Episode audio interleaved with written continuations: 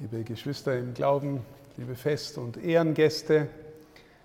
Zunächst, bevor ich mit Ihnen über das Evangelium nachdenke, möchte ich einfach allen danken, die mitgewirkt haben an der Erneuerung dieser Kirche, sei es ideell oder materiell, sei es haupt- oder ehrenamtlich, die beteiligten Firmen, die Handwerker, die die Hand- und Spanndienste geleistet haben, die die gespendet haben, den politischen Gemeinden allen, die beteiligt waren, vor allem auch dem Kirchenpfleger, unter dessen Federführung das stattgefunden hat. Ich sehe auch die Frau Angerer hier sitzen, die die Bauleitung von unserem Bistum hier hatte. Es ist schön geworden. Vielen herzlichen Dank, dass Sie dazu beigetragen haben, dass auch unsere Kirche, diese Kirche und unsere Kirchen insgesamt in unserem Bistum überwiegend so schön dastehen. Ich möchte mit Ihnen über den Gedanken nachdenken, der da heißt, alles Echte strahlt von innen.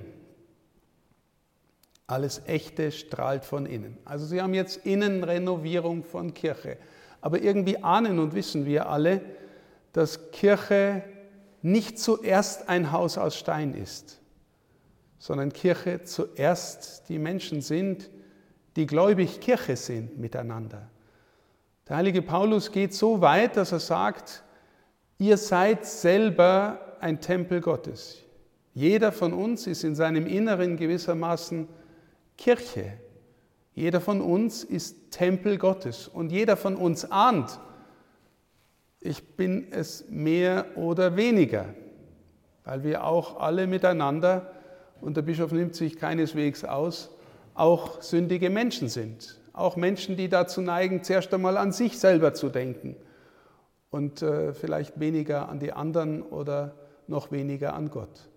Aber wir sind berufen, Kirche zu sein und Menschen zu sein, die ausstrahlen, zu wem wir gehören. Alles Echte strahlt von innen, einfach ein Bild, das Ihnen das verdeutlicht. Wahrscheinlich kennt jeder von Ihnen Menschen, die sehr, sehr viel Wert auf ihr Äußeres legen und äh, ob es Männer oder Frauen sind und die ganz viel investieren, dass sie gut ausschauen. Und natürlich ist man als Mensch, der auch optisch äh, unterwegs ist, äh, zunächst einmal hingezogen zu Schönheit, auch zu menschlicher Schönheit.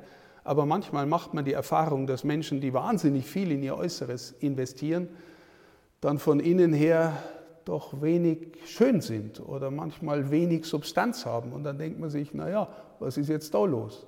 Und umgekehrt kennen Sie vielleicht auch das Phänomen, dass Sie Menschen begegnen, die optisch nicht so schön sind oder vielleicht auch schon alt geworden sind und gebrechlich und eine innere Schönheit ausstrahlen, die in die Tiefe blicken lässt, die ins Herz schauen lässt und man spürt, alles Echte strahlt von innen.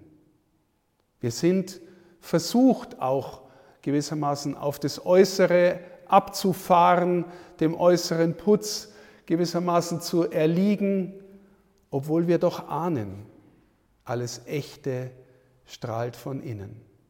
Und ich möchte mit Ihnen anhand der Schrifttexte, die wir heute vorgelegt bekommen haben, auch überlegen, wie es möglich ist, dass wir Menschen sind, die von innen strahlen. Denn wenn man ehrlich ist, es ist das Problem Gottes mit seinem Volk von Anfang der Schöpfung an. Gott will der sein von sich her, der unter den Menschen wohnt. Das ist ein Wort für die Kirche, der Wohnort Gottes unter den Menschen. Gott will der sein, der auf uns zukommt. Die Frage ist immer, halten wir die Nähe Gottes aus? Suchen wir sie überhaupt? Wollen wir sie überhaupt? Wir haben in der ersten Lesung das Bild von der Wüste gehört und von den buchstäblichen Fleischtöpfen Ägyptens. Wahrscheinlich ist Ihnen das allen noch vertraut. Ähm, Mose wird der, der von Gott auserwählt ist, sein Volk aus der ägyptischen Gefangenschaft herauszuführen. Und er wird, äh, bekommt die Verheißung, dass er sein Volk ins gelobte Land führt das gelobte Land ist das Land, in dem Milch und Honig fließen. Das heißt, es ist irgendwie eine, da klingt schon wieder etwas von dem verlorenen Paradies durch, von den, von dem äh, selbstverständlichen Versorgtsein und in der Nähe Gottes sein, von dem, dass der Mensch in Harmonie mit sich selbst, untereinander, mit der ganzen Schöpfung und mit Gott lebt. Das ist das Bild, das gewissermaßen herausgerufen wird, hervorgerufen wird in der Vorstellung, wenn Gott verheißt, ich führe euch in ein Land, in dem Milch und Honig fließen. Aber wir alle ahnen, liebe Schwestern und Brüder, dass wir ähm, uns schwer tun, dem zu vertrauen und deshalb lieber am Vordergründigen festhalten. Was man hat, das hat man. Sicherheit, Versorgung, gell, oberflächliches Vergnügen, Spaß, das sind alles Dinge, die in sich nicht schlecht sind, aber die uns oftmals hindern, in die Tiefe zu finden und uns von dort berühren zu lassen, wo wir wirklich genährt werden, wo auch die innere Schönheit beginnt. Also Mose führt sein Volk raus aus Ägypten in die Wüste und der Wüstenzug wird 40 Jahre dauern. Warum? Naja, weil das Volk immer wieder seine Lektionen lernen muss. Es ist quasi ein pädagogischer Weg, bevor sie dann ins gelobte Land ziehen. Sie vertrauen ihm nicht. Du führst uns hier in die Wüste, ins Verderben, wären wir doch bei den Fleischtöpfen, bei den buchstäblichen Fleischtöpfen Ägyptens geblieben. Da waren wir zwar geknechtet und unterdrückt und mussten hart arbeiten, aber wir haben anständig zu essen gehabt. Gott versorgt sie mit dem Manna, Gott versorgt sie dann mit den Wachteln. Israel erzählt dieses Wunder seit 3000 Jahren, dass Gott sie auf dem Weg durch die Wüste versorgt hat. Aber auch da wird Israel irgendwann mal sagen, ewig das Manna, immer dasselbe. Sie kennen die Geschichte vom Münchner im Himmel, der immer nur Manna essen soll und dann lieber ins Hofbräuhaus zurück will, weil es da ein gescheites Bier gibt. Also Gott versorgt sie. Und, äh, und Israel soll lernen zu spüren, Gott ist der Gott, der mit durch die Geschichte geht und der im Grunde als einziger in der Lage ist, die Seele froh zu machen. Warum ist er als einziger in der Lage, die Seele froh zu machen? Na, weil unsere Seele so gebaut ist, dass sie, egal was es in der Welt an Frohmachendem gibt, letztlich damit nicht zufrieden ist. Alles, was uns in dieser Welt froh macht, liebe Schwestern und Brüder, ob wir Besitz haben, ob wir ein Haus haben, ob wir wunderbare Beziehungen haben, ob wir ganz viel Spaß erleben dürfen, ob wir äh, Auszeichnungen, Anerkennung, Erfolg haben dürfen. Bei allem wissen Sie, das vergeht. Das vergeht. Und Menschen, die ganz viel haben, erleben wir oft als die unglücklichsten, weil sie oft ihr ganzes Leben lang danach getrachtet haben, ganz viel zu haben und spüren am Ende vielleicht oder wann auch immer, dass das die Seele am Ende nicht froh macht. Israel soll auf seinem Weg durch die Wüste lernen, dass Gott alleine froh macht. Und die Wüste ist manchmal ein Bild dafür, dass das der Ort ist, wo man, äh, von, wo man der Dinge ledig ist, wo man nichts mehr hat, an dem man sich festhalten kann und wo man die Erfahrung machen darf, ich bin getragen. Und dann hören wir heute im Evangelium Jesus sprechen. Wenn Sie am vergangenen Sonntag im Gottesdienst waren, dann haben Sie gehört, wie Jesus die 5000 gespeist hat, aus ganz wenig aus dem, was ein kleiner Junge dabei hatte. Und dann suchen ihn die Menschen, sie wollen ihn gewissermaßen zum König machen, weil der versorgt uns, gell? der ist der, der äh, Wunder wirken kann, dass wir immer in Sicherheit leben.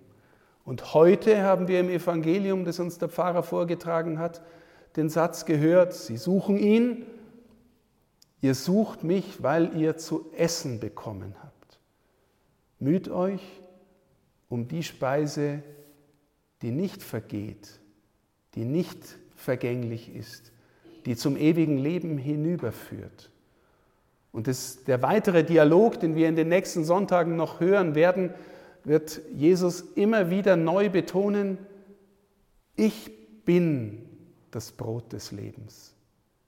Ich bin der, Wer an mich glaubt und von dem sich nährt, der wird nie mehr Hunger haben, der wird nie mehr Durst haben. Und er meint, liebe Schwestern und Brüder, den Hunger unserer Seele. Jetzt ist meine Frage, wenn wir uns immer wieder äh, herausgefordert sehen, die Kirche in unserer Zeit ist, erleben wir stark unter Druck, stark angefragt. Es gibt äußere Skandale, es gibt innere Skandale. Es gibt ähm, Menschen, die immer mehr wegbleiben. Ganz viel fragen sich, wo sind eigentlich die Jungen? Meine Frage ist, das, was da an äußeren Skandalen und inneren und was da immer auch Widerstand erzeugt in uns, macht es das hinfällig, was wir hier feiern? Macht es das hinfällig, dass wir glauben dürfen, dass Gott da ist und unsere Seele nähren will? Vielleicht müsste der eine oder andere von uns oder wir alle immer wieder auch durch sowas wie Wüste gehen, Entbehrung erfahren, damit wir neu glauben lernen, der Herr ist wirklich da und ernährt unsere Seele, sodass das Echte von innen her in uns zu leuchten beginnt. Meine persönliche Erfahrung, liebe Geschwister im Glauben, vielleicht hat es der eine oder andere auch schon mal nachgelesen oder irgendwo gehört, ich habe als Jugendlicher angefangen zu fragen und zu suchen, was ist eigentlich wirklich wahr? Ist es möglich, wahrhaftig zu leben? Ist es möglich, wirklich ein liebender Mensch zu sein? Und zwar Hingabe zu leben, ohne dass ich dauernd zuerst an mich denke. Und ist es möglich, mitten in alledem wirklich auch frei zu sein? Und zwar nicht oberflächlich frei im Sinn von ich mache, was ich will, sondern existenziell frei im Sinn von ich kann das, was ich tue, für einen höheren Zweck tun und bin in dem, was ich tue, wirklich dankbar und froh. Ist es möglich? Und ich habe alles Mögliche studiert und gesucht und auch alle möglichen Vergnügungen probiert und habe als fast 30-Jähriger die Erfahrung gemacht, durch andere gläubige Menschen, ich bin wieder zurückgekommen zu dem Glauben meiner Kindheit, zu dem, der gesagt hat, ich bin das Brot des Lebens. Und liebe Schwestern und Brüder, ich bin ziemlich sicher, dass ich in meinem Leben keinen anderen Sinn mehr finden kann, der diesen Sinn überbietet. In diesem Sinn darf ich sagen, ich bin angekommen und werde nicht müde davon zu erzählen, dass das, was wir hier feiern, wirklich Brot des Lebens ist. Wirklich etwas, was die Seele nährt. Aber wir nähern uns dem nur an, wenn wir uns auch gewissermaßen im Glauben annähern. Am Anfang der Messe sprechen wir immer einen Bußakt und sagen, Herr, okay, ich lebe auch wie ein Mensch draußen in dieser Welt und suche alles Mögliche und such vielleicht auch ähm, alle möglichen Sinnerfahrungen und such nicht dich und vergess dich die ganze Zeit. Jetzt bin ich hier, ich gehe in diese wunderschöne Kirche hinein, die dein Wohnort ist. Bitte sperr mir das Herz auf, damit ich das, was mir da geschenkt wird, nicht nur als ein Stückchen Brot esse, von dem ich eh nicht satt werde, sondern dass ich dir darin begegnet und spüre, das ist das, was meine Seele nährt. Liebe Geschwister im Glauben, Kirche von innen erneuert sich, glaube ich, nur von hier. Erneuert sich nur von hier. Wir haben so viele schöne Kirchen, die in äußerer schöner Gestalt dastehen und wir wissen alle, dass, es, dass wir herausgefordert sind, Kirche so zu sein, dass Menschen sich davon angezogen fühlen. Das ist unsere Herausforderung. Und die lebt davon, dass Menschen, die unter uns sind, anfangen zu erzählen, was sie eigentlich im Innersten wirklich nährt. Mein alter Lehrer, dem ich viel verdanke, ein Philosophieprofessor aus Regensburg, hat immer gesagt, ob ihr geistliches Leben wirklich in Ordnung ist, können Sie eigentlich an zwei Fragen feststellen. Wann haben Sie sich zum letzten Mal wirklich über Jesus gefreut? Und zweitens, wann haben Sie von dieser Freude jemand anderem erzählt? Wir sind Kirche, Leib Christi. Alles Echte strahlt von innen. Die Kirche St. Egidius hier in Unterzeitland strahlt neu. Eine Herausforderung für uns, Menschen zu werden, die als Gemeinschaft und als Einzelne sich von dem berühren zu lassen, der uns von innen strahlen lassen will. Das wünsche ich Ihnen sehr, dass es unter Ihnen möglichst viele, am besten alle gibt, die ahnen, von was ich rede, die sich neu entzünden lassen, die lernen davon zu erzählen, damit Kirche hier am Ort von innen strahlt. Das ist die innere Erneuerung von Kirche. Und ich danke nochmal allen von Herzen, die mitgewirkt haben, dass dieser wunderbare Bau so schön dasteht. Und ich habe auch gehört, als ich angekommen bin, ich habe vorher auch einiges gelesen, dass es so eine lebendige kleine Pfarrei ist. Expositur, aber ich weiß, ihr seid stolz darauf, dass ihr quasi Pfarrei seid und dass ganz viel lebendiges Leben da ist. Vereinsleben, Ministrantinnen, Ministranten, die Jugend, die Landjugend, die Musik, ganz viel ist da, äh, was, was dieses Gemeindeleben bereichert. Und ich danke auch den Bürgermeistern, dass sie da sind, weil sie deutlich machen, äh, dass das Ineinander von politischer Gemeinde und Pfarrei für unsere Ortschaften und unsere Dörfer wichtig ist. Deswegen haben sie auch dazu beigetragen, für diesen Mittelpunkt, ähm, äh, dass der so schön wieder dasteht. Gottes Segen und denken Sie dran, alles Echte strahlt von innen. Amen.